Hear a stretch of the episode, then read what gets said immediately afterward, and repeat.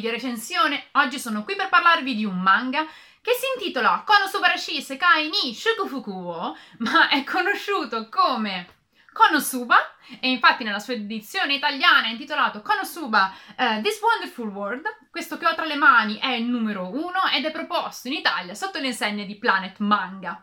La storia originale, perché questo è un adattamento manga di una novel, è di Natsume Akatsuki con il character design di Kurone Mishima.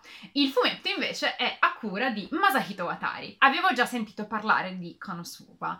Ehm, mi ricordo che quando uscì l'adattamento animato di questa novel creò un po' un dibattito perché in quel dell'internet c'erano fan del genere super innamorati di questo anime che l'avevano trovato eccezionalmente divertente e persone che invece eh, l'avevano detestato. Ricordo di aver assistito a qualche battibecco in quel dell'internet proprio tra fan di Konosuba e persone che invece non l'avevano gradito affatto.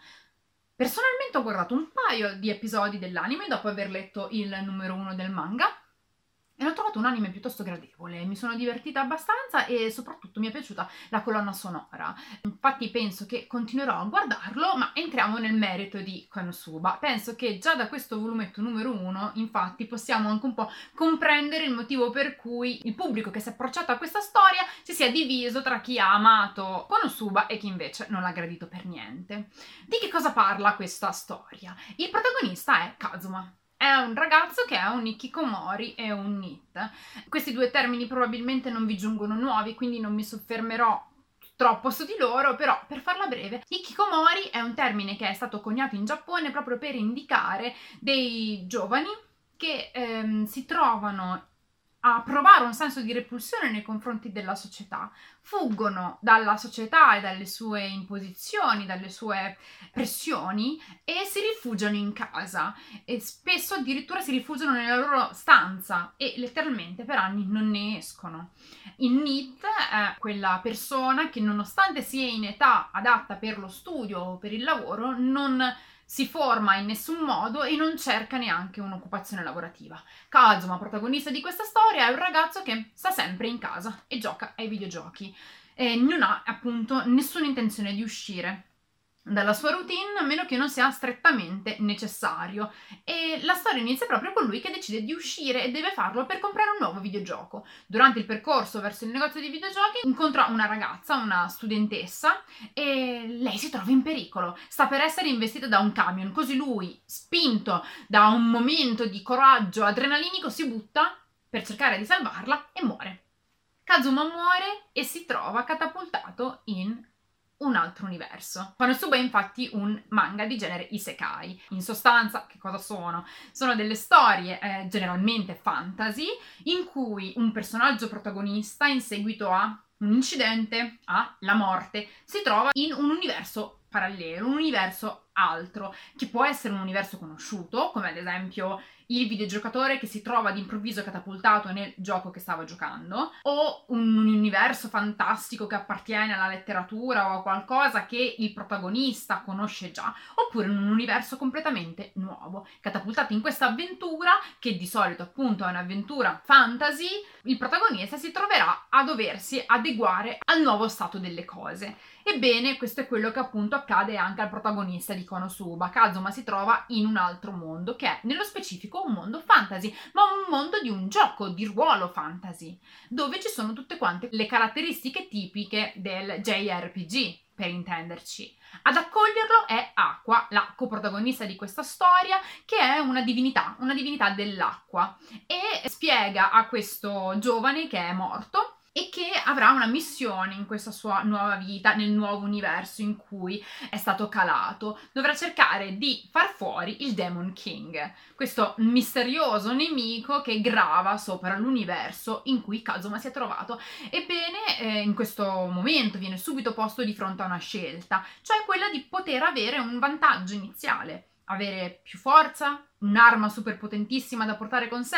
Ebbene, Kazuma decide che vuole portare con sé in questa avventura Aqua, la divinità con cui sta parlando. I due quindi si trovano catapultati in un villaggio fantasy che sembra proprio uno di quei mh, mm, luoghi da cui iniziano le storie dei videogiochi e lì comincia quella che è un'avventura che è proprio fatta di tutta quanta una serie di eventi che hanno a che fare con le quest tipiche del gioco di ruolo ad ambientazione fantastica. Quindi vedremo i personaggi cercare altri membri per il loro party, li troveremo a cercare di uccidere dei mostri di livello molto basso per guadagnare punti e per salire di livello a loro volta e guadagnare punti per apprendere nuove skills. Ma dunque, questa è una parodia di un isekai e lo si capisce fin dal principio perché mentre vi raccontavo la trama io ho omesso di proposito un dettaglio. È Kazuma che è convinto di essere morto nel tentativo di salvare una ragazza da un camion che stava per ucciderla.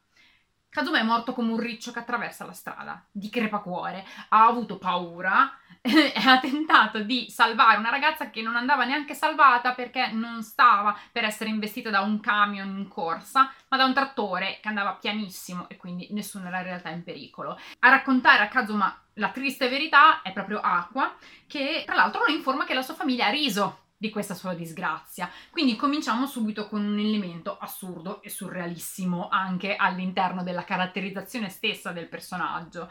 E così continuano ad essere assurdi tutti i personaggi che incontriamo. Oltre appunto a Aqua, che è una divinità che dovrebbe avere, insomma, quelli che sono tutti quanti i crismi della dea, è, in realtà l'ebbrezza dell'inutilità per gran parte della storia, ma non è una cosa negativa, è una cosa che la rende buffa, la rende un elemento comico che a mio parere è piuttosto divertente, perché abbiamo lei, che dovrebbe essere un dio, che ogni tanto sfoggia delle capacità straordinarie, ma che nella maggior parte delle occasioni non sa bene che cosa fare. Al party si unisce anche questa maghetta, è una maga che è di livello molto alto ma sa fare soltanto una magia specifica, è una magia specifica che le prosciuga tutte quante le energie e che è costretta a fare tutti i giorni almeno una volta per riuscire a, sfo- a sfogare il suo potere magico. Lei mi è sembrato un po' un personaggio di un videogioco livellato male, che ha una skills potentissima, ha una caratteristica super potente, poi è completamente incapace di fare qualsiasi altra cosa. E anche lei è un personaggio altrettanto buffo all'interno di questo cast. C'è poi una paladina un, un altro personaggio femminile che è esplicitamente un personaggio masochista, un, ricopre un po' il ruolo del tank perché nonostante appunto sia una guerriera con la spadona non riesce a fare male una mosca, ma prende un sacco di colpi perché vuole farlo. E quindi già eh, credo che abbiate compreso di fronte a quale cassa di personaggi ci troviamo e credo che da queste prime caratteristiche che ci vengono raccontate dei personaggi di Konosuba possiamo già comprendere perché le persone che hanno appunto guardato l'adattamento animato fossero un po' divise. È un fumetto parodico, è fatto per non prendersi sul serio e per divertire. Già da questo primo volumetto abbiamo un furto di mutandine. I personaggi sono assurdi, l'ironia è un, un'ironia del nonsense e dell'esagerato. Le battute ogni tanto riescono bene, ogni tanto riescono un po' peggio, però io ho trovato personalmente questo primo numero molto di intrattenimento è ovvio che bisogna approcciarsi a questo isekai con la voglia di riderci su, perché appunto già abbiamo una serie di personaggi assolutamente assurdi e la storia finora è costruita con una serie di aneddoti, di prove, di piccole quest per cominciare a appunto ingranare in questo mondo fantasy, tutte quante che si basano su momenti assurdi, su battute, doppi sensi, e su situazioni che sono fatte appunto per strappare delle risate. Qui bisogna essere, diciamo, in linea con questo tipo di ironia. Personalmente ho trovato uno dei capitoli conclusivi di questo volumetto davvero divertente perché mm, la maghetta che sa fare una magia sola passa uh, giorno dopo giorno il suo tempo a fulminare un castello.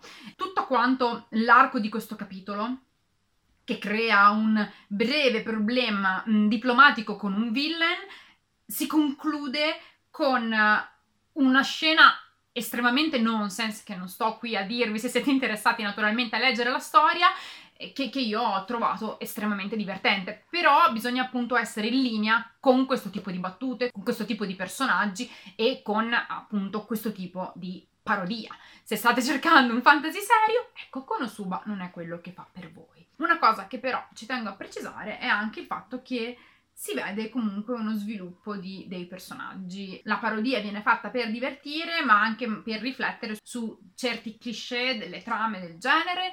Il nostro personaggio principale, Kazuma, che è appunto un Ikikomori, parte nei primi capitoli con la volontà di cogliere questa nuova chance. Ha fatto una vita da relegato in casa, è morto in modo stupidissimo e ora si trova ad avere un'altra possibilità in un mondo che è a lui più congeniale. Si trova appunto all'interno di un mondo che è sviluppato come uno di quei giochi a cui lui giocava per tutte le sue giornate. Quindi è un luogo in cui lui può essere liberamente qualcun altro. E fin da subito, fin dai primi capitoli, si vede che Kazuma è un tipo piuttosto spigliato, è un tipo che ha dello spirito di iniziativa nonostante nella sua vita fosse considerato una persona priva di volontà di fare e di spirito di iniziativa. È un po' dunque un'occasione, in questo al di là, per il personaggio principale di potersi rifare e ho trovato dunque questo messaggio piuttosto positivo. Konosuba può quindi dividere gli animi, essere considerato super divertente o assolutamente folle, però personalmente se siete fan del genere Isekai e se pensate che una sana dose di ironia e fanservice possano intrattenervi, è sicuramente un fumetto a cui vale la pena di dare una chance, perlomeno per farsi la propria idea su questo tipo di storia piuttosto popolare. Per quanto riguarda invece l'aspetto grafico, io ho apprezzato particolarmente lo stile di disegno, il design dei personaggi è molto gradevole, ci troviamo di fronte a delle tavole che sono in modo particolare curate per quel che riguarda i dettagli del design dei personaggi, i loro outfit, ci sono un paio di scene d'azione che sono piuttosto gradevoli e naturalmente essendo un fumetto ironico spesso vediamo i nostri personaggi in versione super deformed proprio per sottolineare i momenti più buffi e surreali della storia. Io vi invito ad andare a recuperare il primo numero di Konosuba, vi ringrazio per aver guardato questa video recensione e come al solito vi do appuntamento alla prossima. Ciao, bad taste!